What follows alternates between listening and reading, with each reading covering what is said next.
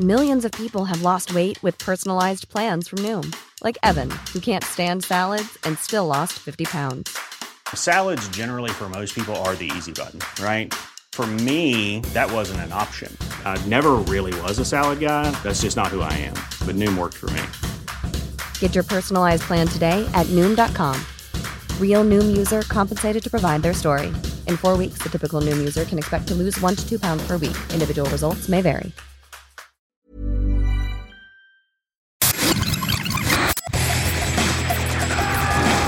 Bienvenue dans Stéroïdes, le podcast qui fait l'exégèse des gros bras. Avec Stéphane Moïsakis et Julien Charpentier.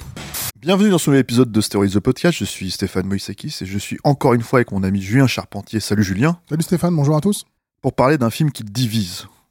Disons-le, c'est L'heure est grave. L'heure est grave. Voilà, c'est un film qui divise. C'est un film qui, qui teste notre amitié. Toi et moi. Elle va encore prendre des coups. Elle va encore prendre des coups. Heureusement, on rattrape ça en allant bouffer, en allant voir des films au cinéma ensemble. En discutant de Bloodsport. Ouais, voilà, et en discutant de Bloodsport, sur lequel au moins on se retrouve un petit peu, même si je n'ai pas ton affection toute particulière pour le film. On va parler du U.S. Marshals. La suite du Fugitif. Voilà. Alors, il y a 3 ans de ça, on avait fait un épisode, un podcast, alors que audio, sur le Fugitif, et je l'ai réécouté pour l'occasion. Et à la fin, tu m'as dit « Ah, il faut qu'on fasse un podcast sur U.S. Marshals ». J'étais fait « Ah non, c'est bon, va chier ». Je sais pas comment je l'ai dit, mais je l'ai dit pour résumer. À peu près comme ça. Voilà, c'est ça, pour résumer. Et finalement, j'ai cédé à, à l'insistance. À tes demandes répétées, puisque c'est un film que je n'avais pas revu depuis l'époque où il est sorti en salle. Et je t'ai même dit à l'époque, dans le podcast, je t'avais dit « Non, mais moi, j'avais détesté à l'époque ». Et je me suis dit « Tiens, c'est bizarre que je me rappelais exactement de ça, parce que le film ne m'a laissé aucun souvenir ». Je l'ai revu pour l'occasion et je suis toujours pas d'accord avec toi. Voilà. Ton opinion n'a pas changé. Et je ne suis pas. Et pour le coup, je me sens bien seul parce qu'effectivement, dans mes amis, proches que les gens connaissent, tu vois, comme Rafik Djoumi et Arnaud Bordas, ils aiment bien U.S. Marshals aussi, tout comme toi. Donc, on va en parler. Dans ce podcast, expliquer ce mystère, ça va pas marcher. Hein. On ne convaincra jamais Stéphane. Non, ça n'a plus forte raison que je l'ai revu. Donc en fait non, tu ne me convaincras pas. Mais mais déjà pour commencer, tu vas nous pitcher U.S. Marshals. Alors il est difficile de pitcher U.S. Marshals sans faire un tout petit peu de contextualisation d'abord, dans la mesure où effectivement c'est la suite du Fugitif, mais c'est une suite relativement particulière, puisque la star du Fugitif c'était évidemment Harrison Ford, et que donc pendant le tournage, Harrison Ford avait beaucoup insisté pour que le film ait un début, un milieu et une fin, et que l'histoire de Richard Kimball soit finie. Sauf que le film a été un gigantesque carton, et qu'à Hollywood, un carton, ça veut dire comment on fait quelque chose d'approchant qui nous rapporte de la pépette. Et ils se sont retrouvés avec des solutions qui étaient compliquées. S'ils faisaient une histoire de Richard Kimball, qui n'était pas une histoire de fugitif, tu te retrouves avec une histoire de médecin. Est-ce que c'était vraiment intéressant? Ou est-ce que si tu remettais un médecin dans une histoire de fugitif, est-ce que ça avait du sens? La deuxième option qu'ils avaient, c'était de remettre à la fois Samuel Gérard, donc Tommy Lee Jones, le Marshal, et Harrison Ford, dans le film, et donc de se retrouver avec un truc un peu tiré par les cheveux. Donc ils se sont posé la question pendant très longtemps de comment pouvoir faire une suite au Fugitif, comment faire la suite à ce carton, et la décision qu'ils ont prise, qui est la bonne décision artistique, me semble-t-il, c'est de dire en fait l'histoire de Richard Kimball elle est en effet finie. Par contre, ce dont on peut se servir, c'est de raconter l'histoire des Marshals.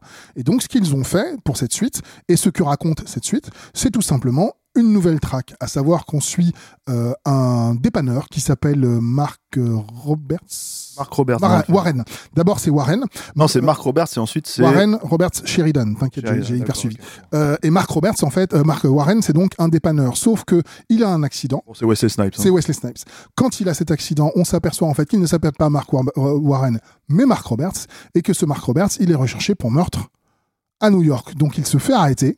Il va y avoir un transport. Lors de ce transport, qui est cette fois-ci en avion, il va y avoir un crash, il va s'échapper, et Tommy Lee Jones, qui était dans l'avion pour diverses raisons, va donc reprendre son boulot de pour diverses raisons. Tu vas vite en besogne. C'est-à-dire que je passe sur les détails qui ne sont pas très importants. C'est surtout qu'en fait, comme c'est lui la star du film cette fois, je veux dire, il fallait qu'ils soient dans la première demi-heure du film, sinon ils étaient dans la merde. C'est ça, mais donc on va effectivement créer le Donald Gibb Cinematic Universe, puisque Donald Gibb, dont on a parlé dans notre épisode sur Bloodsport il y a quelques temps, dans ce film-là, et c'est lui qui en se faisant arrêter va mordre quelqu'un, ce qui fait que Tommy Lee Jones va le taper, et puisqu'il le tape, bah, il va falloir qu'il fasse un peu de relations presse pour parce qu'il a tapé quelqu'un de menotté, et c'est pour ça qu'il est dans la région. Tu vois, ça y est, cette fois-ci j'ai expliqué, et ensuite donc on va apprendre petit à petit qu'il y a une immense conspiration et que Mark Roberts ne s'appelle pas Mark Roberts mais Mark Sheridan, puisque c'est un espion. Putain, t'as spoilé le film. Oui. Parce que ça, tu l'apprends au bout de quand même 50 minutes. Hein. À peu près. Sur un film de 2h10. Oui. Voilà. Alors, écoute, je vais te laisser un petit peu parler parce que, en fait, comme t'aimes le film, bah, tu vas nous expliquer pourquoi t'aimes le film. Bah alors c'est en fait pour moi c'est assez simple, c'est comme je te dis, je trouve que l'idée de ne pas reprendre Harrison Ford est une bonne idée, l'idée de se baser sur les Marshals est une bonne idée. Ensuite, ils se sont posé la question de se dire mais comment faut quand même que les gens qui ont aimé Le Fugitif retrouvent des marqueurs du Fugitif. Donc comment qu'on fait ? Oh shit. D'accord, vas-y. Donc comment qu'on fait ? Ben ils se sont dit bah ce qu'on va faire, c'est qu'on va raconter globalement la même chose hein, puis on va complexifier un petit peu de façon pas très utile. Ouais, alors bon, complexifier, c'est vite dit. Hein. C'est-à-dire, je vais être un peu méchant, là. Hein, je me permets une petite pique, tu vois. C'est Marvel avant l'heure, quoi. C'est-à-dire qu'en fait, les mecs, ils refont littéralement le même film.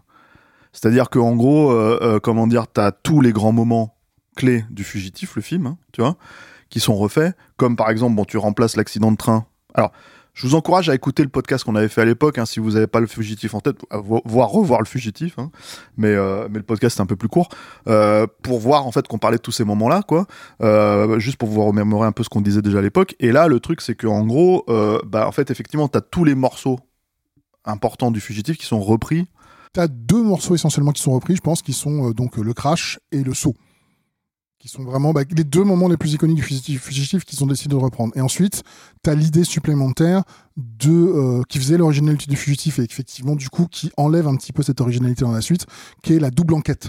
T'as d'un côté la traque et de l'autre côté... Ça, on en avait parlé parce que même si c'est un truc que, par exemple, Hitchcock a fait dans La mort aux trousses, hein, c'est quelque chose qui a rarement été repris comment dire, à Hollywood, en tout cas à cette époque-là, dans les années 80-90, et qui avait fait, à mon avis, le sel du suspense, en fait, du Fugitif, quoi. Mais là, la problématique, c'est que en inversant les valeurs, on se retrouve avec un, comment dire, Tommy Lee Jones qui était un personnage secondaire hein, de qualité. Hein. Il a eu l'Oscar, tu l'as dit. Voilà, je veux dire, et puis c'est Tommy Jones, c'est un super acteur qui d'un seul coup devient le personnage principal, ce qui est, pour moi, déjà, il faut le travailler, ça. C'est pas aussi évident que ça. C'est pas parce qu'il y a tout un film en fait sur lequel les gens appréciaient que en gros ça suffisait pour justifier, on va dire en tout cas l'idée de partir dans cette direction-là sur le papier. J'entends vraiment dans l'exécution. Hein. Et le deuxième truc, c'est que oui, on reprend les moments clés. C'est-à-dire toi, tu parles de ces deux moments-là, mais il y a pas que ça. Il y a en fait la réutilisation de l'équipe avec les mêmes punchlines. Alors, tu me diras, c'est normal, c'est les mêmes personnages, mais en fait, ils sont pas plus étoffés que dans le premier film, pour le coup. C'est vraiment lui, en fait, qui est mis en avant. La nouveauté, c'est l'inclusion d'un partenaire pour Samuel Gérard, qui est interprété par Robert Downey Jr., qui a l'air de s'en branler, mais totalement d'être là, en fait, si tu veux, mais alors d'une force... Visiblement, parce qu'il l'a dit à plusieurs reprises, qu'il n'était pas forcément... Ouais, pour lui, il a carrément dit que c'était le pire film qu'il avait fait. Alors, depuis, il a fait plein de Marvel, donc voilà. Mais tu vois, je veux dire, c'était hallucinant. Et puis surtout, il a accepté son statut entre guillemets de star et de mec qui joue le jeu en fait, si tu veux, de hollywoodien, parce qu'il y a ce truc en fait où cette époque-là effectivement il était bon bah enfin c'est connu hein, cocaïné au dernier degré, ses frasques si tu veux on parlait beaucoup plus de lui dans comment dire les ragots hollywoodiens ou dans les ragots. On parlait beaucoup en fait plus du fait qu'il était un acteur ingérable que du fait qu'il était un acteur. Voilà c'est ça. Alors que c'était à cette époque-là à mon sens plutôt un acteur comment dire intéressant aussi quoi. C'est-à-dire que lui aussi a été nommé, je crois même qu'il a eu l'Oscar. Hein, non il a été nommé. Non, il a été nommé pour Chaplin. Il a tourné. Moi c'est pas des films que j'affectionne particulièrement, hein, mais il a tourné pour Altman, il a tourné pour plein de réalisateurs. Donc je veux dire il est dans une créature de rêve. Un grand classique. Voilà un grand classique pour. Pour nous. Stéphane M et Julien C, 8 ans, voilà. Mais, comment dire, 9 ans, quand c'est sorti, on avait 9 ans. Mais voilà, en fait, c'est-à-dire que en gros, t'as toutes ces problématiques-là où tu te retrouves aussi avec les mêmes, littéralement, quand je dis les mêmes scènes, c'est que même les scènes, finalement, qui pourraient paraître comme anodines, comme le moment où en fait il désigne la carte et il dit voilà on va fermer le périmètre et d'un seul coup en fait on montre tout son professionnalisme etc. C'est des scènes qui sont reprises quasiment à l'identique en fait si tu veux. Quand elles sont pas reprises à l'identique, il y a un petit détournement par la blague histoire de dire bon on sait qu'on fait la même chose mais bon on vous on sait que vous savez qu'on sait donc voilà tu vois on fait la blague, on met un clin d'œil et puis on passe à autre chose. Pour moi c'est pas suffisant. Mais en fait on est allé un petit peu vite en besogne. Il faut dire que le premier film a été réalisé par Andrew Davis, oui. Okay, ton réalisateur préféré. Et il a fait plein de Steven Seagal, il a fait Le Fugitif. On a réussi à faire plusieurs Andrew Davis dans Stéroïdes et j'ai même réussi donc à faire qu'on fasse une suite d'un film d'Andrew Davis. C'est incroyable. Là, c'est réalisé par Stuart Baird. Stuart Baird, alors là, je vous encourage à écouter un autre podcast qu'on a fait avec Rafik sur Ultime Décision pour expliquer qui c'était Stuart Baird. C'est-à-dire que Stuart Baird, en gros, c'est un monteur de qualité. Quelqu'un qui se soucie énormément en fait du public et qui a travaillé notamment sur Richard Donner sur Superman, qui a été un gros sauveur de films. C'est un film docteur. Voilà, oui. C'est ça, exactement, c'est le terme. Film docteur en fait, notamment dans les années 80 et 90. Donc c'est Fait d'armes, c'est Demolition Man, c'est Tango et Cash, c'est un gars qui se pointe et qui te dit en gros, qui dit au studio voilà, il faut sortir le film à une certaine date parce qu'en fait les cinémas sont bouclés. On sait que la Warner, en fait, si tu veux, elle a réservé 2000 salles, on va dire, dans les États-Unis. C'est le film de Noël. Le film, il est pas prêt. Qu'est-ce qu'on fait ? Et lui, il arrive, il dit « Ok, voilà ce qui vous manque, vous allez shooter ça. » Il avait cette capacité de... À partir du moment où t'as une date et puis t'as un budget, on peut pas dire « Bon, on va refaire l'intégralité de telle scène. » Lui, il avait cette capacité de dire « Si on rajoute un plan ici, un plan là, ce plan-là et pas celui-là, ça va marcher. » Voilà, et ces scènes aussi, parce que mine de rien, c'est aussi un travail de quelque part de compteur. C'est-à-dire que vraiment, c'est pas juste le monteur qui doit assembler ce qu'il a, c'est-à-dire qu'il dit « Voilà, il manque ça. Donc j'en ai besoin. » Et en fait, il faut que vous le shootiez, quoi. Ce qui fait que ça fait sens quelque part que d'un seul coup, il se trouve à réaliser des films. Surtout qu'encore une fois, il était il était quand même haut placé dans la dans la stratosphère des monteurs hollywoodiens, quoi. Il a eu une carrière relativement éclair hein, en tant que réalisateur, avec seulement 3 films. Ça, on va en parler. Avec Executive Decision qui avait plutôt bien marché, enfin Ultime Décision qui avait plutôt bien marché, U.S. Marshals qui a été mouef et Star Trek Nemesis qui a été pas bien du tout, non seulement en termes de box-office, c'était pas au point, mais en termes de l'accueil par les Trekkies, ça a été un cataclysmique. Voilà. Donc, du coup, il a plus jamais réalisé. Voilà. Après, moi, je pense aussi que c'est-à-dire que c'est un faiseur. Stuart Baird, il faut être, clair. C'est pas un auteur. Hein. C'est quelqu'un qui a une vision du cinéma qui finalement en fait très très orientée sur le public. Et effectivement, en fait, quand tu fais ça, ça passe ou ça casse, quoi. En fait, en gros, si le public ne suit pas derrière ou s'il est pas omnibulé par ce que tu fais, c'est sûr que tu vas pas... les gens vont pas forcément te rappeler, quoique il y a des gens qui font des carrières entières en tant que faiseur, quoi. Mais c'est vrai que c'est pas son métier d'origine. Et le truc, en fait, c'est qu'il y a une distinction aussi fondamentale entre Ultime Décision et US Marshal, c'est que, en gros, Ultime Décision, c'est un film c'est un huis clos. Absolument. Ça se passe dans un avion. La mise en scène est, à défaut d'être inventive, hyper carrée, c'est-à-dire hyper précise, hyper nette, hyper claire. Il n'y a pas toujours le sens du ridicule non plus, lui, mais c'est-à-dire que de temps en temps, la plupart du temps, le film fonctionne en fait assez carré. Là, en fait, c'est un film complètement différent, US Marshal, c'est-à-dire que c'est un film qui se tourne en décor.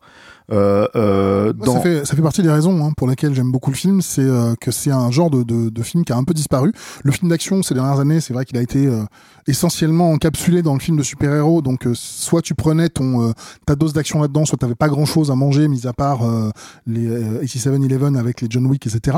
Mais le côté, ça paraît stupide ce que je dis, mais films d'action tournés en décor naturel, des films tournés dehors, où quand t'as un truc qui est censé se déplacer tout le temps, t'as une multiplicité de décors naturels. Moi, ça fait partie des plaisirs périphériques que je peux avoir sur ce film, que je trouve assez important, qui m'aide à aimer. Pour moi, un film d'action doit se dérouler dehors. Ça peut être un huis clos, c'est possible, mais à partir du moment où tu fais une track, à partir du moment où tu fais un truc où il faut que ça aille de l'avant tout le temps, il faut que t'aies tout ça. Tu veux dire par opposition à l'idée de recréer les décors en soundstage, en fait. Voilà, en fait, vraiment, j'en peux plus des films tournés sur fond vert. Si tu veux, pour moi, c'était pas l'époque, hein. Voilà, mais aujourd'hui, on n'a plus que ça. Et donc, du coup, c'est aussi un marqueur d'un cinéma qui n'existe plus. Pour prendre un exemple très simple, pas forcément sur une séquence d'action, et pas forcément sur ce film-là, mais en général, dans les années 50, quand il tournait dans une voiture, il y avait ce qu'on appelait une transparence. Et c'était quelque chose qu'on grille à des centaines de kilomètres. Et puis, dans les années, à partir des années 60, 70, jusqu'à il y a 10-15 ans, bah on tournait dehors, on mettait les gens dans une voiture, la voiture on la mettait sur un camion parfois pour que ce soit plus simple à tourner et que les acteurs puissent et donc du coup ça avait un côté naturel. Aujourd'hui, on retrouve des transparences en fait. Bah ça c'était un truc qui a été fondé notamment c'est French Connection qui a beaucoup changé ça aussi, c'est parce que d'un seul coup on prenait les tournages à vif, mais après pour revenir à U.S. Marshals, l'idée en fait de tourner en décor, c'est aussi un truc qui vient du Fugitif en réalité. Absolument, oui. C'est-à-dire qu'en gros, c'était le truc, on en a parlé dans le podcast à l'époque, c'était le truc d'Andrew Davis en fait de vraiment tourner en décor naturel avec presque même une prise directe avec le lieu, avec l'endroit et l'ambiance quoi.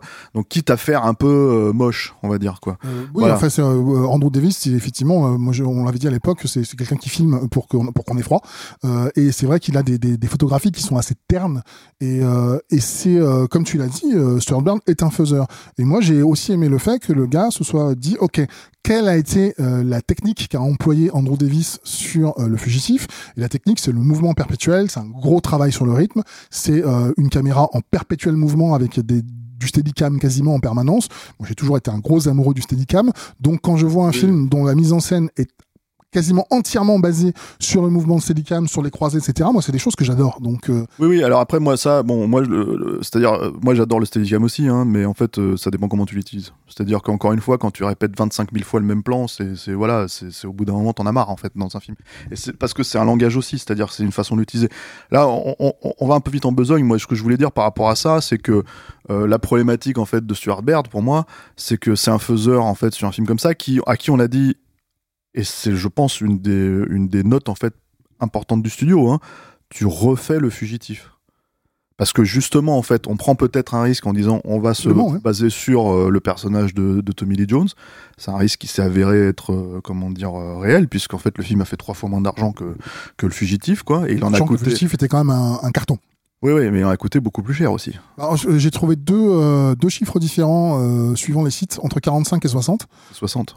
Et je pense en fait, parce que c'est un film qui a eu beaucoup de problèmes de tournage aussi, c'est-à-dire qu'en fait, en gros, la logistique en soi, si tu veux, c'est 66 lieux de décors différents, un peu partout aux États-Unis, tu vois. Donc en fait, ça veut dire quoi ? Ça veut dire globalement, c'est normalement quand tu tournes un film en extérieur et que tu as un budget limité, en fait, tu fais passer les vessies pour les lanternes. C'est-à-dire, ce que tu te fais, c'est que tu vas te tourner en fait dans des endroits qui sont finalement relativement proches, parce que toute l'idée, c'est de déplacer tes équipes. Ils l'ont fait, si tu veux. Oui. Mais le truc, c'est que tu peux pas simuler Chicago et New York. Tu peux pas simuler, je sais où, le crash en fait au début.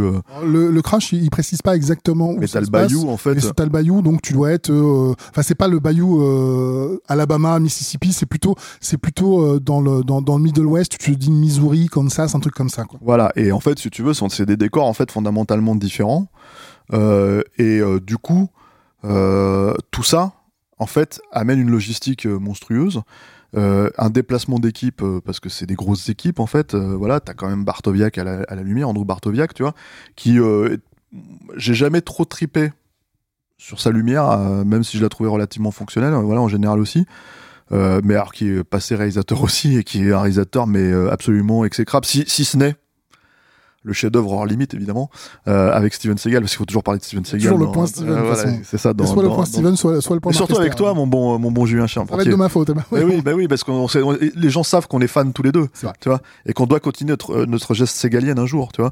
Mais donc on le fait par petits points comme ça pour toi public.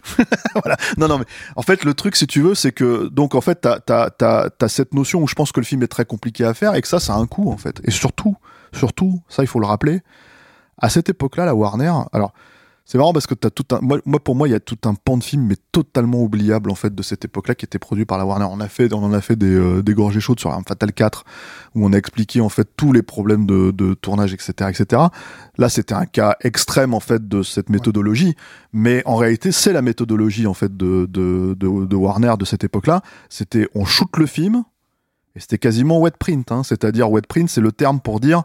le film il sort à peine du montage que en fait en gros on imprime on tire les pellicules. Quand on tire les pellicules, elles n'ont pas le temps de sécher, c'est pour ça qu'on appelle ça une... Voilà, et on les balance dans les salles de cinéma. Et en gros, c'est un film qui a été tourné entre je crois juin et septembre 1997 pour une sortie, me semble-t-il, en mars 98. C'est-à-dire il y a eu moins de temps de post-prod que de tournage en fait.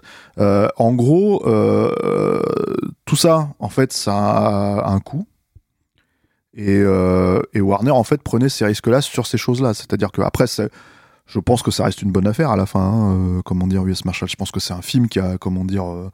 Qui a rapporté de l'argent en général, vidéo. T'as un bon indicateur, voilà, c'est un film qui existe en Blu-ray, y compris en France.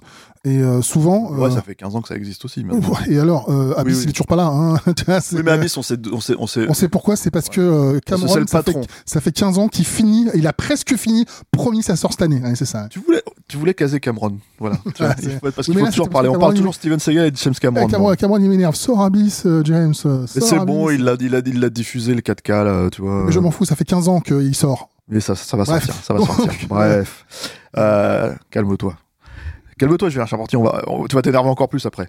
Donc le truc, si tu veux, c'est que voilà, il y a tout ce truc qui fait que ça a un coût énorme. Bah, ce coût, forcément, tu le payes. Et un mec comme Stuart Baird, ça lui retombe sur la gueule, hein, quand le film il marche moins que prévu, quoi. D'autant que le film est sorti dans un contexte extrêmement particulier, qu'il vaut le coup de rappeler quand même, qu'il y a eu un petit film qui est sorti fin 97. C'est oui, on va reparler de James Cameron, puisque le film est sorti en pleine Titanic Mania. C'est-à-dire que on était au moment où aucun film au monde ne réussissait à être premier le week-end de sa sortie, parce que Titanic. Et quand il est sorti, alors on était plutôt sur la fin de la vague, mais je crois que pendant encore presque un mois après, Titanic était premier au box-office tout le temps. C'est-à-dire que le premier film qu'il a détrôné, on va dire entre guillemets, comment dire, au box-office, parce que c'est tout relatif, hein, c'est vraiment en tout cas qu'il a fait en premier week-end, a fait un sensiblement meilleur score que le 12e week-end de Titanic, quoi. C'était L'Homme au masque de fer. Alors, avec Leonardo DiCaprio. J'ai vérifié justement les chiffres et en fait il apparaît pas parce qu'il semblerait qu'il ait fait un meilleur jour, pas un meilleur week-end. Okay. Celui qui a fait un meilleur week-end, c'est Lost in Space, Perdu dans l'espace, un grand film dont tout le monde se souvient d'ailleurs aussi, qui est voilà, multi-rediffusé, qu'on voit tout le temps parce que qui n'existe pas non plus en Blu-ray d'ailleurs. Et en fait, Le Masque de Fer, on avait fait les gorges chaudes à l'époque dans les journaux, puisque le seul qui arrivait à détrôner Léo, c'était Léo. Voilà, c'est ça. Mais en gros, l'idée, la notion en fait, en tout cas. Voilà, c'est-à-dire qu'on voit bien qu'il n'y a pas eu de suite à U.S. Marshals non plus. Voilà. Donc il y a cette problématique pour moi en fait autour du film, pour revenir vraiment au film à proprement parler.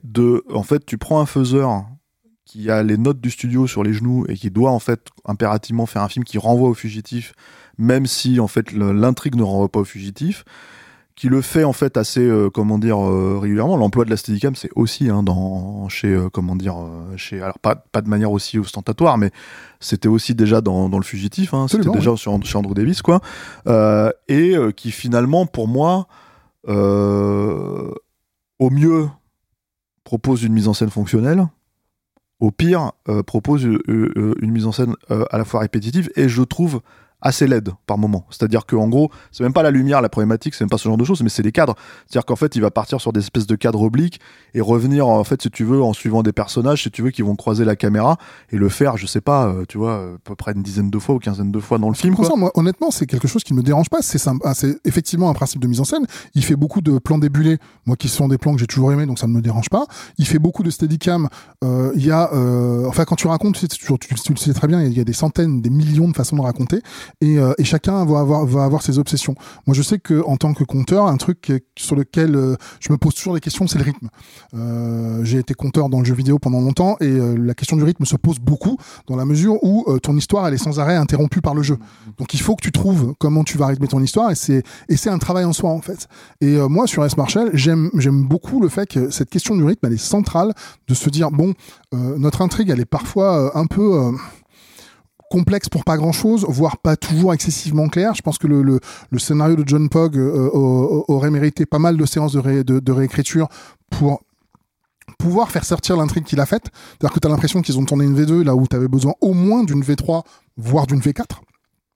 Et donc, du coup, Stuart Baird, il s'est dit, je vais privilégier un rythme propulseur sans arrêt en multipliant donc mes endroits, mes situations, mes set pieces, mes mouvements de caméra qui vont toujours aller de l'avant. Je vais toujours proposer. Il y a quasiment pas de pause dans ce film-là. C'est un film qui court tout le temps. Oui, mais tu vois, pour moi, tu confonds rythme et précipitation sur un truc comme ça. Pas toi, hein, lui. C'est-à-dire qu'en fait, en gros, si tu veux, d'un seul coup, en fait, ce dynamisme-là, c'est plus du dynamisme. Pour moi, il y a aussi cette problématique de manière générale. Là, je le renglobe, en fait, un peu dans ce qui sortait à l'époque. C'est ce que je disais. T'as tout un tas de films Warner, en fait, si tu veux, qui étaient, en fait, leur thriller of the week, on va dire, si tu veux, quoi. En gros, en plus, toi, comme tu me fais traiter les films des années 90, d'un seul coup, je me sens obligé de les revoir, si tu veux, quoi. Un jour, tu vas me dire, viens, on va faire Le Témoin du Mal, je vais te faire, mais Julien Charpentier, écoute, on a encore jamais fait Denzel, il faudrait qu'un jour on fasse Denzel quand même. Hein. Ouais, mais j'ai dit Le Témoin du Mal. Et t'as pas l'air de dire non. Donc voilà, c'est ça. Donc Grégory. Oblit. Voilà, merci. Donc non, t'as pas encore cité. Tu cites les films de Warner puis tout à l'heure, puis tu tournes autour du dernier classique d'Andrew Davis, qui est Poursuite. Et je trouve que c'est un petit peu dommage. Mais c'est pas Warner. C'est pas Warner Poursuite. Non, c'est Fox. Et donc en fait, un peu. C'est pour ça que tu le citais pas. En fait. Un peu de rigueur, Monsieur Charpentier. Non, le truc en fait, si tu veux, donc avec ça, c'est que pour moi, ça reste en fait, ce que ça s'inscrit dans une logique de film oubliable. Et je trouve qu'en fait, U.S. Marshals a peu de choses. C'est-à-dire que, par exemple, t'as un vrai crash d'avion au début, mais moi, je le trouve absolument pas spectaculaire. C'est-à-dire que c'est pas un vrai crash d'avion, hein. C'est t'as un crash d'avion. C'est un crash d'avion, mais justement, c'est un des éléments, c'est que quand ils ont fait Le Fugitif, ils avaient beaucoup parlé du fait que c'était un crash, c'était un déraillement de train. Ils ont vraiment fait dérailler un train. Et sur le U.S. Marshals, ce n'est pas un avion. En fait, ils ont racheté une carlingue pour pouvoir la retourner pour le plan final, qui est ce plan général que moi je trouve assez incroyable. Pareil, un plan qui a totalement disparu de la surface d'Hollywood aujourd'hui, qui est un simple mouvement d'hélicoptère circulaire où tu vois l'ampleur de la catastrophe, que moi je trouve un plan hyper impressionnant. Et ce plan, dans 10 ans, dans 20 ans, dans 30 ans, dans 40 ans, dans 50 ans, il ne peut pas vieillir puisqu'il n'y a pas d'effets spéciaux. C'est du vrai. Par contre, tout le crash lui-même a été réalisé avec des maquettes. Alors des maquettes de belle taille où ils se sont bien pris la tête. Par exemple, les arbres que tu vois au fond, ce sont en fait des arbustes, et les arbustes ils étaient trop verts, donc ils les ont repeints à la main pour ajouter des petites couleurs, genre du orange, du machin, pour que ça fasse un bord plus naturel. Mais en fait il n'y a pas un avion, c'est un 727 je crois, mais je suis pas sûr. Donc un avion ça coûte quand même extrêmement cher, donc ils ont acheté une carlingue mais pas un avion. Mais d'accord, mais alors bon, ça c'est le point making of, mais le truc si tu veux, c'est que le crash en soi il est pas spectaculaire du tout pour dessous. C'est-à-dire que, y compris, en fait, si tu veux, parce que, encore une fois, c'est là, je trouve, les limites, en fait, totales d'un mec comme Stuart Baird. C'est-à-dire que, en fait, t'as des plans à l'intérieur, en fait, qui, pour le coup, c'est du studio, hein, si tu veux, l'intérieur de l'avion, avec, Tommy Lee Jones qui est accroché au grillage, tu vois, des trucs comme ça, et on fait trembler la caméra pour rendre le truc un tout petit peu, tu vois, dynamique, mais ça, c'est, pour moi, quand je vois ça, et pourtant, je délire pas sur la scène du train dans Le Fugitif, hein. Il y a quelques plans en fait qui vendent la mèche, pour moi qui vendent le truc en fait si tu veux, pour voilà, mais globalement en fait si tu veux dans U.S. Marshals, on est très très loin de ce spectacle là. Pareil en fait pour tout le reste du film, tu me parles de 7 pieces, tu vois, dans le film, mais en fait pour moi les 7 pieces, à la limite le seul point c'est effectivement cette scène où il chute en fait si tu veux, voilà, le saut où t'as une vraie cascade. Si tu veux, on va dire, si tu veux, qui est filmé comme tel et qui peut être un peu spectaculaire parce que, bon, c'est un cascadeur qui d'un seul coup est accroché à un filin et en fait, si tu veux, à un câble, bon, façon Die Hard, quoi, et qui en fait, d'un seul coup, se retrouve à sauter sur le train de Chicago, je crois, si je dis pas de bêtises. Non, c'est à New York. C'est à New York, voilà. Et en fait, sur le train aérien, en fait, et qui se retrouve sur le côté et qui ressaute sur le train. Ça, c'est un truc qui est plutôt fonctionnel et tout. Mais dans ces problématiques-là, y a aussi l'idée que voilà, on arrivait aussi, par exemple, à une sous-utilisation totale de Wesley Snipes. Enfin, moi, c'est un énorme problème pour moi dans le film, parce que c'était déjà une star, en fait, à l'époque. Et en fait, on en vient à ce truc où j'ai l'impression que c'est un chèque pour tout le monde. C'est ça, mon problème, quand je vois le film. Tu vois ? Et j'en parle trop, parce qu'en fait, du négatif, je vais te laisser parler, parce que toi, t'aimes vraiment le film, quoi. Mais j'ai l'impression qu'il y a un chèque pour tout le monde, et qu'en fait, si tu veux, finalement, on leur dit, bah voilà, en gros, on a Wesley Snipes, parce que c'était une star du cinéma d'action, mais on va lui filer quasiment rien à jouer, si tu veux, voilà. On a Tommy Lee Jones, où finalement, fondamentalement, c'est le même perso que dans Le Fugitif, mais ce perso, il est pas développé, donc le seul endroit où on peut vraiment le développer, on va dire, à part son professionnalisme, à part sa rigueur, son côté. Moi, je suis comme ça, en fait. No bullshit, qui est quand même assez collé au personnage de Tommy Lee Jones, hein, sa persona publique, tu vois. Bah, il faut buter un gars, en fait, si tu veux, pour d'un seul coup, qui est vaguement un truc de vengeance, en fait, si tu veux, dans le dernier tiers, en fait, du film, pour donner finalement quelque chose qui... Parce qu'ils se rendent bien compte qu'il faut sortir du cadre du Fugitif, puisque les rôles sont inversés, puisque les valeurs sont inversées, quoi. Ouais, moi, je trouve, tu vois, ce que tu disais, c'est que et c'est light, je trouve ça light. Tu dis que l'accident est moins spectaculaire. Écoute, oui, si tu veux, je vais pas te contredire, ni te dire que tu as raison, ni te dire que tu as tort. Ok, très bien, tu trouves que c'est moins spectaculaire. Mais ce que je trouve intéressant, moi, c'est plutôt que j'ai l'impression que oui, le studio dit, tu fais Le Fugitif. C'est clair, voilà, c'est ta ligne. Et qu'en fait, ce qu'a fait l'ami Stuart, c'est ça. C'est-à-dire qu'en fait, il a bel et bien. Vas-y, t'as fait un geste parce qu'il faut le dire pour les gens qui écoutent pas le podcast. Oui, c'est que il a pris une tangente, il a pris une ligne sur le côté. Ouais. C'est-à-dire que je ne peux pas bouger le bras et parler dans le micro en même temps. Exactement. Et donc en fait, la tangente qu'il a prise, c'est de dire ok, je vais toucher tous les points du fugitif qu'on m'a demandé de toucher, mais en fait, moi, je vais vraiment faire un film de poursuite. Et un film de poursuite, ça court. Et ça veut dire quoi ? Ça veut dire qu'en fait, j'ai mes péripéties qui s'enchaînent. Donc par exemple, cette scène de crash aérien. Au-delà d'une scène de crash aérien, t'as d'abord la tentative, ça part d'une tentative de meurtre de Mark Sheridan, parce qu'en fait, tu vas apprendre au fur et à mesure du film. Bon, on a déjà spoilé un peu, donc attention si vous n'avez pas vu le film et que malgré le peu d'amour que Stéphane a pour le film, vous avez envie de le voir, on va spoiler encore plus. Donc, vas-y, rattrape le coup. Allez le voir et après, allez dans les commentaires pour dire Team Stéphane ou Team Julien. De toute façon, c'est quelque chose que vous faites naturellement. Arrêtez d'être tout le temps Team Stéphane, il est trop dur. C'est pas vrai. Ah voilà, c'est merci Alain, merci à la technique et à la production. Team Julien, il y a beaucoup de gens qui te remercient de défendre les films, donc. Arrête. Eh ben, ça me fait plaisir. Voilà. C'est pour toi public, comme dirait. Décidément. Et qu'est-ce que je dis ? Oui, il a fait un pas de côté dans la mesure où, pour moi, effectivement, cette séquence de crash aérien devient une séquence de tentative de meurtre échouée, qui fait que l'avion perd sa pressurisation, qui fait que l'avion s'écrase, qui lance toute une scène sous l'eau, cette scène sous l'eau qui aboutit à l'échappée de Mark Sheridan. Enfin, ça n'arrête pas.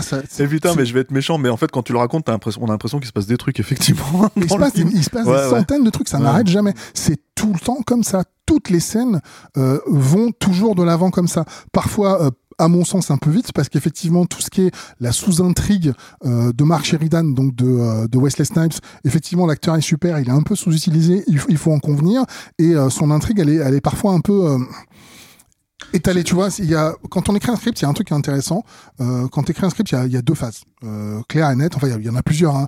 Mais on va dire globalement pour résumer qu'il y a la phase qu'on va appeler le traitement, qui est où on va donner tout ce qu'il se déroule dans le film, et ensuite on va faire la phase de dialogue, où donc on va donner des phrases aux personnages. Continuité de dialoguer. Voilà, et les dialogues, c'est vraiment un autre travail où tu vas avoir besoin que ton dialogue, il donne une information utile, parce que tu veux éviter les dialogues inutiles.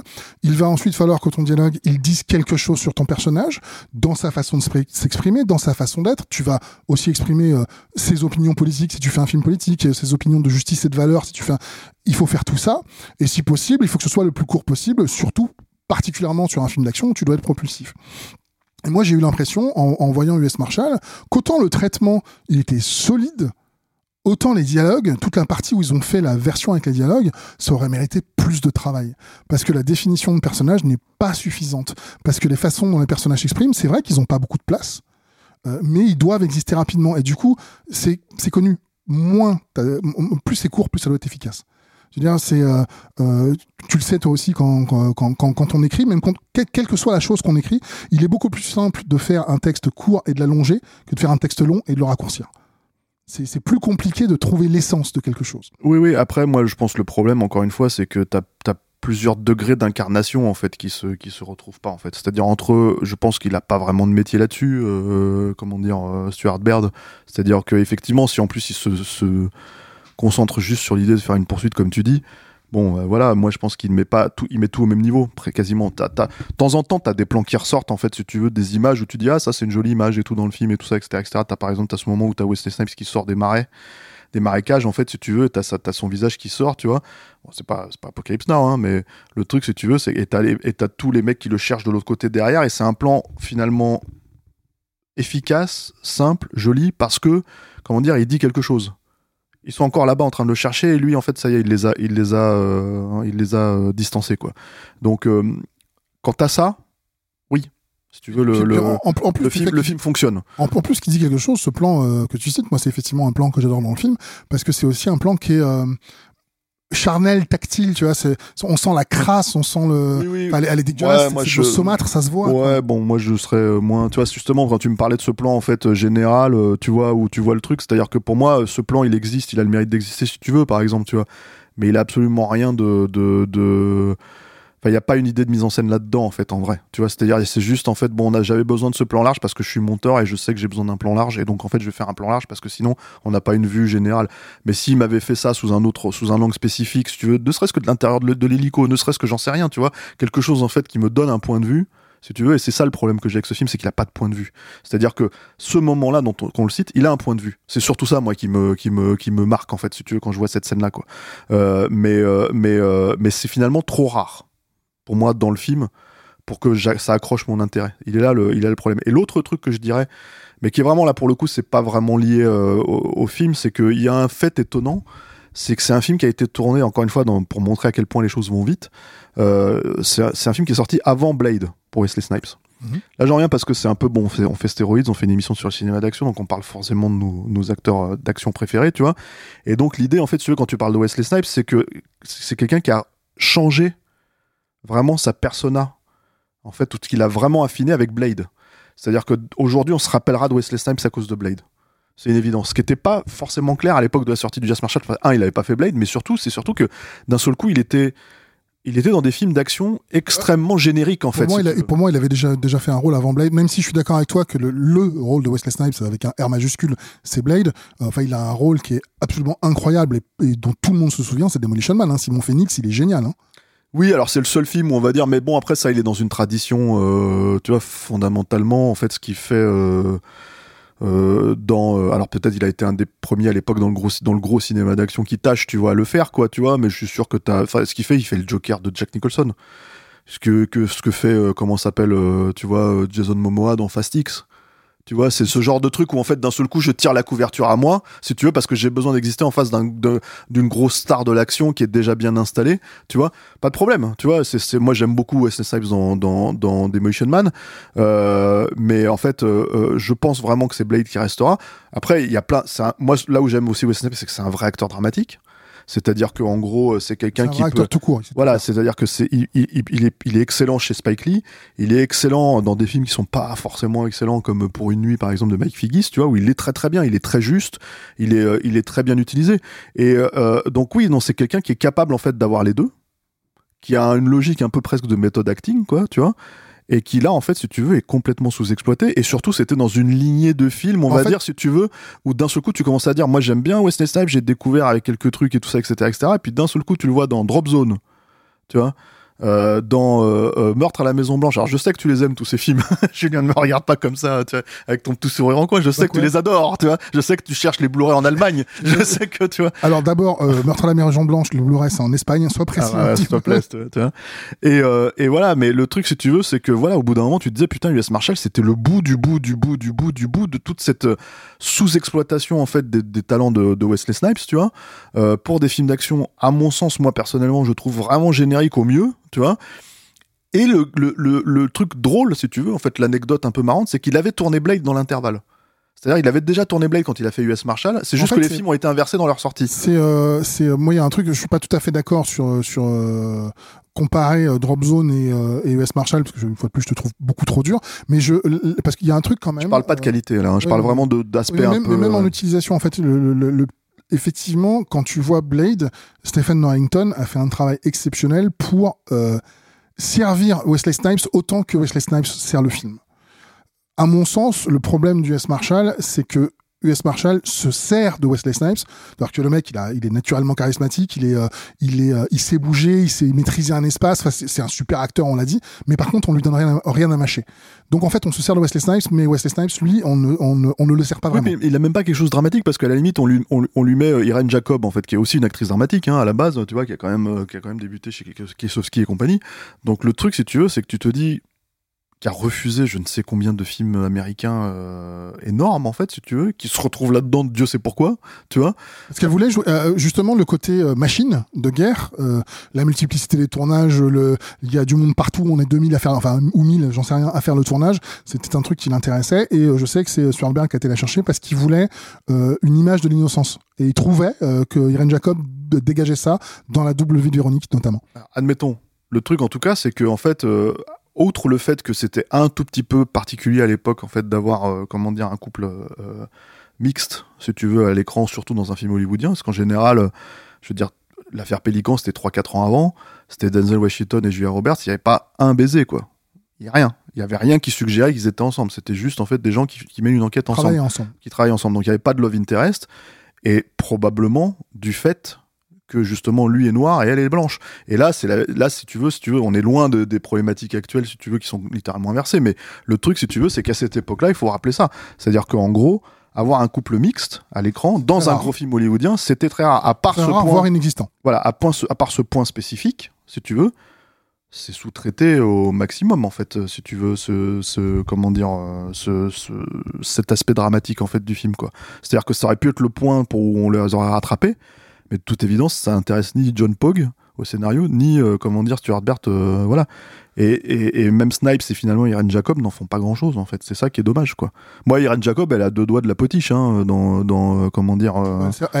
le fait est que c'est le love interest, mais qu'elle est aussi un moteur pour lui parce qu'il veut la retrouver. Mais t'as aussi là on en revient pour moi aux limites de John Pogue où tu te retrouves où il a son passeport à la fin, il prend son truc pour c'est la motion sickness pour le mal des transports, excusez-moi, pour la cinétose, et donc mais il va pas la chercher, il y a aucun moment où il essaie d'aller la chercher, et tu fais mais si c'est quelqu'un à qui il tient, si c'est quelqu'un à qui il aime, il abandonne pas aussi vite, d'autant qu'en plus on nous explique tout au long du film qu'il est capable d'avoir un temps d'avance sur les Marshals, qu'il est très doué physiquement et qu'il est pas bête, donc tout ça mélangé tu te dis mais pourquoi il y va pas? Bah à plus forte raison que encore une fois t'as cette espèce de notion où il lui a menti. Ce qui aurait pu être un truc de drame parce qu'il lui a pas dit qu'il était clairement. Ce qui aurait pu en fait jouer sur est-ce qu'elle va l'aider ou est-ce qu'elle va le trahir, tu vois. Rien. Tout ça en fait, il y a pas de nuance en fait, si tu veux, dans ce film. Je veux dire, il y en a moins même que dans Le Fugitif, qui est pas forcément un film extrêmement nuancé non plus, quoi. Donc il y a, moi je trouve pas. Enfin, si tu veux, il est plus émotionnel, mais il est pas nuancé. Donc du coup, il y a cette problématique, voilà, où je trouve que en fait, si tu veux, ils auraient pu se rattraper sur ça, au moins sur Snipes. Et non, et du coup, en fait, si tu veux, il y a une sous-exploitation du bonhomme, si tu veux, au profit de Tommy Lee Jones, on va dire, qui, pour moi, finalement, était très bien dans Le Fugitif, hein, mais à cette époque-là, je le préférais largement dans un Men in Black, du coup, en fait, que dans U.S. Marshals, tu vois, ou ce genre de choses, parce que, en fait, justement... Pour le coup, oui, Men in Black est un rôle plus original, mais est-ce que tu préfères dans Men in Black 2 par rapport à U.S. Marshals ? C'est là que la question devient intéressante. Ouais, si tu veux, mais en fait, moi, je passais vraiment parce que les comédiens, c'est toujours des époques. C'est-à-dire, c'est toujours des. À ce moment-là, tu sentais qu'ils se sortaient, tu vois. Je veux dire, Pacino, il avait quand même une. Tu vois, d'un seul coup, moi, je considère pas Le Temps d'un Week-end comme un grand film, mais il a eu au moins l'Oscar pour ça. Et en fait, c'est entre l'Impasse. C'est fou quand tu vois sa carrière. Voilà, non mais là. Impasse, Hit, tu vois, et d'un seul coup tu te dis oh putain, il brillait quoi à ce moment-là, c'était d'un seul coup on le revoyait revenir, c'est autre chose que Sea of Love ou tu vois ou ce genre de choses quoi. Donc du coup, ce que je veux dire c'est que Tommy Lee Jones post Oscar, tu vois, il avait quand même quelques rôles tu vois enfin quelques gros films, tu vois, assez vus quoi. Et effectivement en fait moi je trouve que tu sens qu'il est plus impliqué pour moi dans un Men in Black que dans U.S. Marshals. U.S. Marshals, tu sens que c'est une redite pour lui. Et une redite finalement qui ne pousse pas parce que pour moi en fait je pense pas que le film lui donne assez quelque chose de différent à manger quoi. Tu vois. Oui, mais j'aurais envie de te dire c'est pour moi c'est comme un musicien qui rejoue tous les soirs le même morceau. Hein. Ça veut pas, enfin qui joue tous les soirs le même répertoire. Ça veut pas dire que c'est un problème. Ça veut pas dire qu'il s'amuse pas. Ça veut pas dire qu'il kiffe pas ce qu'il est en train de faire. C'est juste qu'il est en train de rejoindre un répertoire qu'il connaît déjà. Et pour le coup je trouve qu'il le maîtrise sur le bout des doigts et qu'en plus ils y rajoutent. Toi tu dis que l'équipe elle n'existe pas, elle existe, à mon sens, suffisamment. C'est-à-dire, il y a une dynamique de groupe qui fonctionne plutôt bien, il y a effectivement la mort d'un des personnages de ce groupe-là qui va avoir un intérêt narratif, donc qui va une fois de plus relancer une intrigue. Il y a des petits moments que moi je trouve assez précieux. L'introduction du personnage de Tommy Lee Jones, dans le premier Fugitif, c'était aussi sur une enquête collatérale, voire pas du tout connectée, et on le présentait dans une tenue de SDF. Et là, dans celui-là, en fait, ils vont le. Ah ben moi, mais c'est un truc que tu. Si t'aimes pas le film, forcément, tu trouves ça pourri. Non, en fait, c'est mais pas ça. C'est pas que c'est pas intéressant. L'idée, elle est bonne. En fait, pour moi, le problème, moi, je c'est. Plus c'est... que bonne. Hein, je suis désolé. Moi, c'est l'exécution qui fonctionne pas parce qu'en fait, si tu veux, il y a un truc. C'est pas qu'il est ridicule particulièrement. C'est qu'en fait, il y a un peu d'évitement là-dedans. C'est que pour moi, tu filmes un truc comme ça, tu filmes le gag. Et le gag, en fait, si tu veux, je trouve qu'il est pas suffisamment bien filmé. Alors, pour, en fait, en tout cas, pris comme de l'humour, en tout cas, pour moi, il y est parce qu'il y a un double truc qui rend le gag qui, à mon sens, fonctionne très bien, me fait vraiment marrer. C'est qu'il est en train de faire son pop. Et puis t'as avec ce truc, et t'as une nana qui arrive, et au moment où elle veut prendre, il lâche le plateau, et t'as la réaction de la nana que je trouve hyper précieuse. parce qu'elle est vraiment très surprise de ce qui se passe, et lui derrière qui commence à marcher, qui sort son flingue dessus et qui enlève son truc avec sa tronche super sérieuse, parce que Tommy Lee Jones il a une tronche impayable dans son costume ridicule. Moi la blague pour moi fonctionne, j'ai pas besoin de plus que ça. Je suis pas, enfin moi je pense qu'il manque quelque chose là-dedans, mais après le truc si tu veux c'est que, puis c'est pareil, c'est un truc que t'as vu par exemple 2-3 ans avant dans Mort Subite avec un autre personnage, tu vois, une scène d'action en fait avec un personnage mais qui est dans pareil. Un costume. Mais ce que je veux dire c'est problème, en fait non, je reviens sur le problème qu'en fait aujourd'hui il y a 500 films qui se font. T'en as par an. Là, dans U.S. Marshals, en fait, des films d'action de cette époque-là, il y en a 5 dans l'année. C'est pas grave. Tu vois, tu reviens c'est pas une question sur le fait que quand quelque chose a été fait, ça ne devrait pas être refait. Non, c'est pas une question que ça soit refait ou pas refait. C'est qu'en fait, je minimise, enfin, toi, t'as apprécié, c'est très bien. La question, elle se pose pas là. La question, en fait, si tu veux, c'est que je l'ai déjà vu. Et en fait, si tu veux, ça ne me propose rien de nouveau par rapport à ce que j'ai déjà vu. Et tout bêtement, en fait, là où moi, je pense qu'il aurait dû fonctionner. Mais pour moi, c'est une question de point de vue, hein. C'est toujours le même problème, en fait. Pas le tien ou le mien. On a l'air fâché, mais on n'est pas fâché. Non, mais pas le tien ou le mien, vraiment celui du réalisateur. Hein, je parle que de ça, moi. C'est-à-dire qu'en fait, en gros, si tu veux, pour moi, il joue pas particulièrement le gag. En tout cas, il le pousse pas assez, si tu veux, pour que ça soit mémorable, à mon sens. Tu vois, j'avais d'ailleurs complètement oublié qu'il y avait ça dans l'ouverture du film. Et l'autre truc, c'est que j'en reviens, c'est pareil, c'est comme, parce qu'on a parlé un petit peu des rôles, comment dire, de tous les US Marshals qui suivent, en fait, le personnage de Gérard. Pour moi, la définition de ces personnages, c'est que je comprends pourquoi ils choisissent ces acteurs-là. Andrew Davis. Parce que dans son souci, à une époque, on faisait pas forcément du cinéma pseudo-documentaire, ou en fait filmé, tu vois, avec caméra à l'épaule, forcément, mais surtout dans des films hollywoodiens qui coûtaient quand même, tu vois, très cher. Lui, son souci, en fait, de faire un film, en fait, qui est ancré dans la réalité, c'était d'aller prendre des Monsieur Tout-le-Monde. Donc, il prend David Rebeck, tu vois, dont tu vois que c'est un mec qui est un peu un gros papa, tu vois, en devenir, ou quand tu vois, comment il s'appelle, celui qui meurt dans le 2, là, dans U.S. Marshals, qui est quand même entre... Voilà, qui a le charisme entre Steve Guttenberg et c'était qui l'autre que t'avais cité Judge Reynolds, tu vois, c'est-à-dire donc charisme en dessous des chaussettes, quoi. Tu vois, je comprends la logique dans Le Fugitif. Je comprends pourquoi il va chercher ces gens-là, c'est des Monsieur Tout-le-Monde. Mais quand t'as plus du tout cette approche-là dans la suite... puisque c'est plus du tout une approche réaliste et tu vois et comment dire rechercher absolument la véracité on va dire si tu veux du moment tu vois et plutôt de faire un film de poursuite avec une facture hollywoodienne un peu plus poussée un peu plus machin tu vois bah d'un seul coup ce qui fait ressortir ces personnages là c'est une absence tu vois d'écriture. Parce que en gros le seul truc dont tu te rappelles de David Rebeck c'est qu'il à chaque fois qu'il arrive dans un lieu il veut bouffer tu vois. Je suis désolé, mais c'est pas de la caractérisation, hein, c'est peu, hein, c'est un gag, hein, tu vois. Voilà. Là-dessus, je suis d'accord. Voilà. Et l'autre, c'est littéralement, en fait, la seule raison pour laquelle t'en rappelles, c'est parce qu'il se fait fumer. Tu vois, c'est-à-dire que voilà. Et du coup, pour moi, si tu veux, c'est exactement comme le gag avec le truc. C'est que c'est une question de point de vue. C'est-à-dire que je pense qu'il a pas cherché une seule fois, en fait, à incarner le film. Donc effectivement, on peut regarder un peu le truc avec un peu de recul et se dire ouais mais c'est un film où on s'emmerde pas, moi je m'emmerde, tu vois, je m'emmerde vraiment hein, quand je regarde US Marshals, c'est un vrai film, je te le disais hors antenne de tonton. C'est-à-dire pour moi c'est suranné à mort, tu vois, mais ça l'était déjà à l'époque. Tu sais, en antenne, tu m'as aussi dit que tu dirais pas trop de mal du film. Hein. Ouais je sais, mais on est parti sur une conversation. C'est vrai qu'on est parti sur une conversation et j'aurais dû te laisser beaucoup plus parler. C'est pas ça, tu vois. T'inquiète. Voilà, mais et surtout donner plus envie aux gens quoi. Mais moi c'est vrai qu'en fait pour moi ça fait partie de ces trucs où encore une fois j'ai pas une détestation du film, mais c'est juste que je comprends pas en fait si tu veux. En fait pour moi c'est un paycheck pour tout le monde, c'est ça le film. C'est-à-dire c'est vraiment le sentiment que j'avais à l'époque où je l'ai eu, je crois, et c'est le sentiment que j'ai en le revoyant aujourd'hui. Voilà. Mais après pour moi, ouais, pour moi non. Oui, ils ont tous pris un beau chèque, ça j'en suis sûr. Mais oui, ça, c'est certain. On a parlé de cette scène où on n'est pas d'accord, mais moi je trouve qu'elle est bien incarnée. Il y a des moments d'incarnation. Moi je trouve que ce personnage de gamin, il est plutôt pas mal incarné parce que le jeune de l'équipe. Ah oui. Oui, c'est sa caractérisation. Oui, elle est très légère. Mais bon, globalement dans les films d'action, les personnages ont souvent une caractérisation légère parce que de toute façon, il faut que t'avances. Et je trouve que ce qu'il lui donne est suffisant pour que je m'intéresse à lui. En revanche, effectivement, les deux autres membres que sont, ça doit être lui, David Rebeck, et la nana qui a changé par rapport au premier, eux deux ne sont pas caractérisés du tout. Joe Pantoliano, bon bah c'est Joe Pantoliano, de toute façon moi j'adore ce mec-là. Oui, bah il va en faire des caisses quoi, tu vois, il va fumer son cigare pour faire chier le monde et tout. Il le fait tellement bien que dès qu'il le fait, il le fait bien. Il y a des petites choses que j'aime bien, donc j'ai parlé de cette scène-là. Je te parlerai aussi de la scène où Tommy Lee Jones s'est fait tirer dessus, Samuel Gérard, et sa patronne vient le voir. Et elle lui dit une phrase à l'emporte-pièce, comme ça on ne revient jamais dessus. Elle lui dit, tu sais, j'ai beau t'aimer, hein, ça m'empêchera pas de te foutre à la porte. Et tu sens que la façon dont elle le dit, parce que je trouve que l'actrice, pour le coup, le fait très bien. C'est pas juste je t'aime comme un collègue. C'est en fait, je suis amoureuse de toi, mais j'ai pas réussi à t'avoir. Et je trouve que c'est de l'incarnation très rapide en un seul mot. Enfin, ah ouais, tu l'as lu comme ça, toi? Moi, je l'ai lu comme ça. Okay. Je trouve que dans l'interprétation de l'actrice, avec le regard en coin qu'elle fait, etc., je trouve qu'on a exactement ce qu'il faut pour me créer une situation entre ces deux personnages auxquels je crois à fond, sur laquelle on ne revient pas parce que ça reste des professionnels.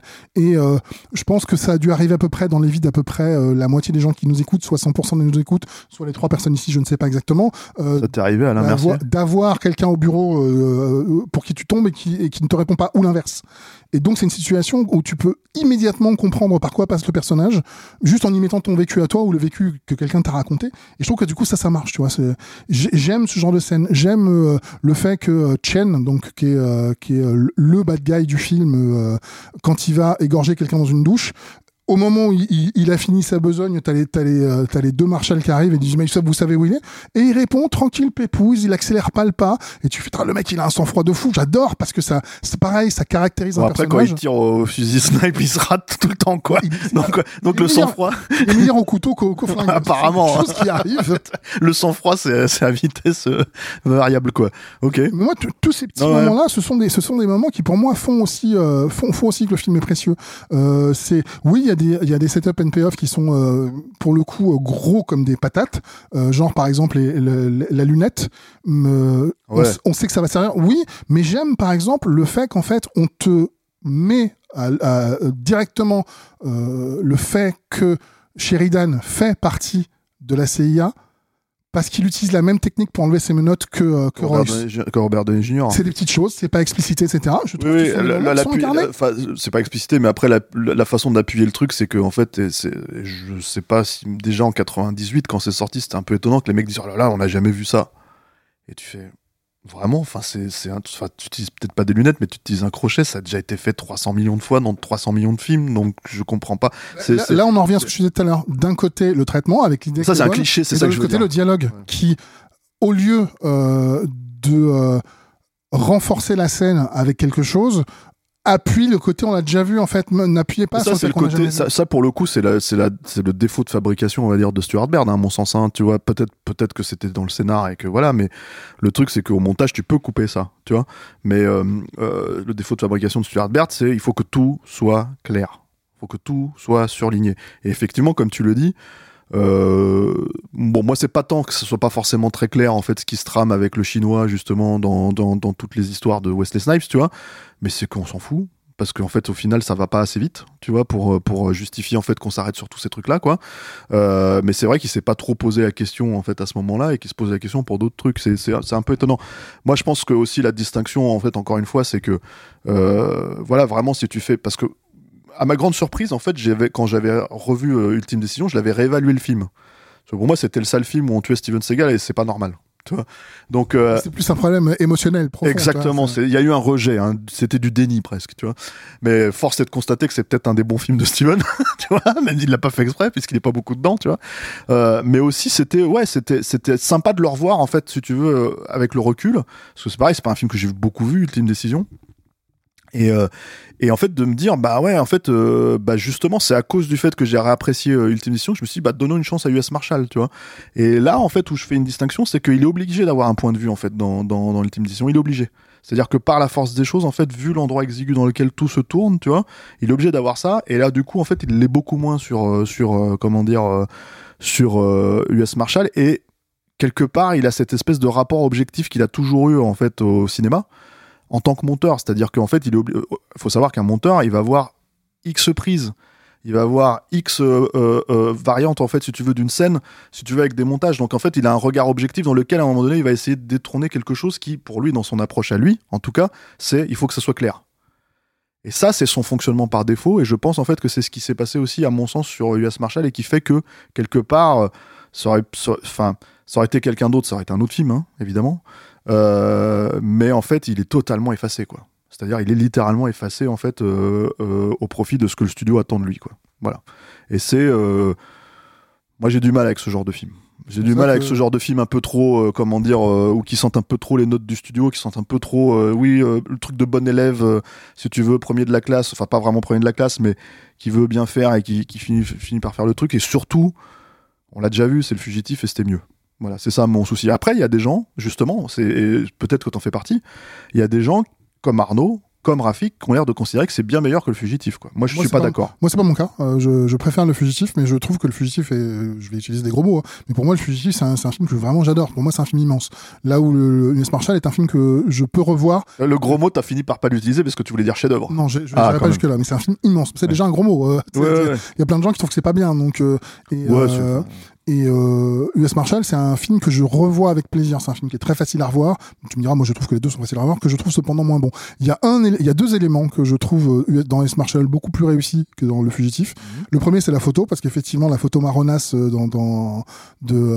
c'est Michael Chapman. Je suis pas très client des photos délavées comme ça. Là, je trouve qu'elle c'est très volontaire, hein, parce que le gars, il a, enfin c'est quand même à la base, c'est le chef-op de Raging Bull. Hein. Oui, non, je sais, t'inquiète. Mais c'était pour préciser. J'ai pas dit que la photo n'était pas bien faite. J'ai dit qu'elle me plaisait pas. T'inquiète. Oui. Et je préfère la photo du U.S. Marshals parce que justement, elle est plus sur. On joue plus avec le soleil, on joue plus avec la couleur. L'herbe elle est verte plutôt que d'être vaguement grise. C'est quelque chose que personnellement, c'est un goût je préfère.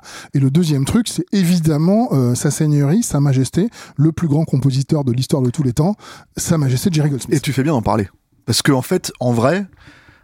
Jerry Goldsmith, il a quand même un truc, ce mec. Il avait un truc, ce mec qui est quand même assez dingue, c'est qu'il est capable de te faire une musique où tu te dis putain, si t'écoutes la musique, tu te dis putain, mais ça doit être le plus grand film d'action de l'histoire du cinéma. C'est-à-dire que en gros, t'écoutes la musique du U.S. Marshals à part. Tu te dis putain, mais il se passe tellement de trucs tout le temps. Et en fait, pour moi, s'il y a quelqu'un qui dynamise le film, c'est lui. C'est-à-dire que la première, c'est qu'il se passe plein de trucs. Et... non, mais ça, tu l'as dit, mais on n'est pas d'accord. Mais et tu vois, je vais même prendre un film sur un de mes films, en fait, préférés de gamin. Tu vois, c'est-à-dire tu parlais de pour toi Bloodsport à l'époque dans l'émission qu'on avait fait. Tu disais oui, c'est mon film de gamin de 12 ans. Tu vois, effectivement, moi j'ai ça avec Rambo 2.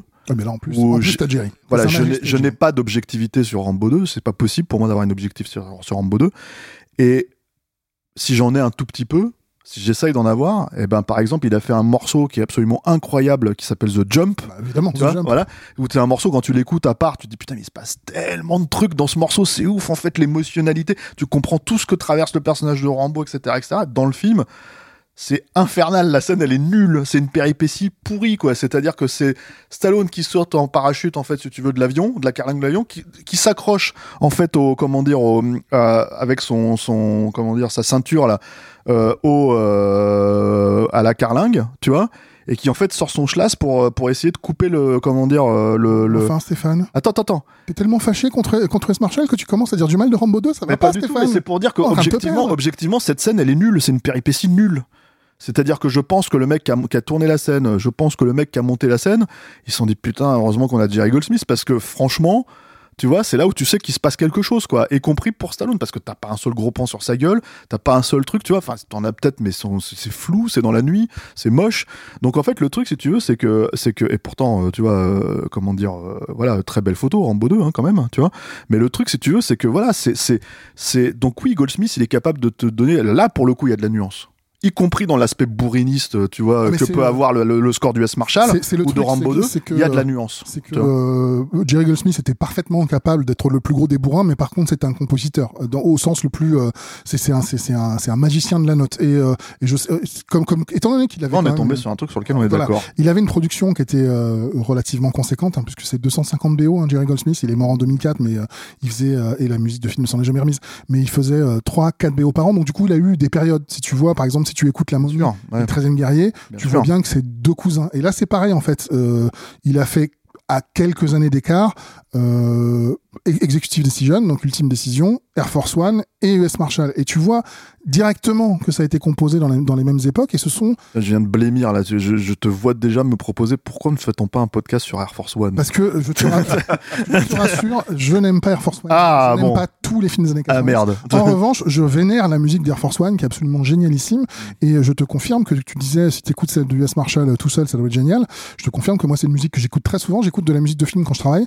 Et je sais que quand j'ai besoin d'écrire une scène d'action, ou quand j'ai besoin d'écrire je mets en général U.S. Marshals, parce que quand je suis très pressé, Quand j'ai pas beaucoup de temps et qu'il faut que je finisse un truc rapidement, j'envoie Brothers in Arms, la musique de Junkie XL pour Mad Max Fury Road. Et quand j'ai un peu plus de temps et que j'ai besoin que ça pète, quand même, je mets US Marshal. Et... Rambo 2, ça marche aussi. Ça, alors, Rambo 2, contre... tu chies du feuillet avec Rambo 2, là, c'est pas possible. C'est vrai que ça marche assez bien aussi, tu vois. Moi, quand j'ai un bouclage, je mets Rambo 2. Mais il y a des musiques comme ça, effectivement. On voit bien que en fait, Jerry Goldsmith était tellement talentueux que c'est probablement pas une BO qu'il a mis très longtemps à composer. Et pourtant, elle est d'une efficacité absolument extraordinaire. Et pourtant, il y a assez peu d'approches thématiques. Tu vois, quand t'écoutes du John Williams, souvent tu te retrouves... Ah, je trouve plus dans Ultime Décision, en effet. Tu vois. Quand t'écoutes John Williams, lui, il a une approche... Peut-être parce que c'est un film plus inspirant. Ah, voilà. On avait réussi à ce qu'il dise pas de mal pendant 2 minutes. Bon, alors coupe son micro, laisse le mien seulement. Enfin bon, tout ça pour dire que globalement la musique est absolument formidable et que pour moi c'est un gros point positif, et qu'ensuite je pense que globalement nous avons fait à peu près le tour. J'aime profondément le film pour tout ce qu'il est. Tu n'aimes pas profondément le film pour tout ce qu'il est aussi, mais aussi pour ce qu'il n'est pas. Oui, c'est non, mais enfin après ça je sais pas, mais en tout cas c'est vrai que en fait c'est pour moi c'est un vestige d'une autre époque.